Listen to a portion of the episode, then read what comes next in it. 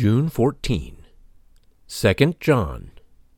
The elder, to the lady chosen by God and to her children, whom I love in the truth, and not I only, but also all who know the truth, because of the truth, which lives in us and will be with us forever.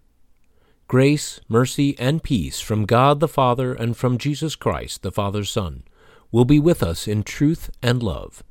It has given me great joy to find some of your children walking in the truth, just as the Father commanded us.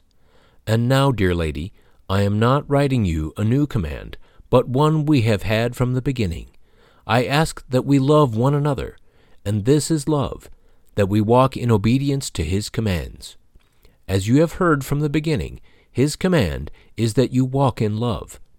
I say this because many deceivers, who do not acknowledge Jesus Christ as coming in the flesh, have gone out into the world. Any such person is the deceiver and the Antichrist. Watch out that you do not lose what we have worked for, but that you may be rewarded fully.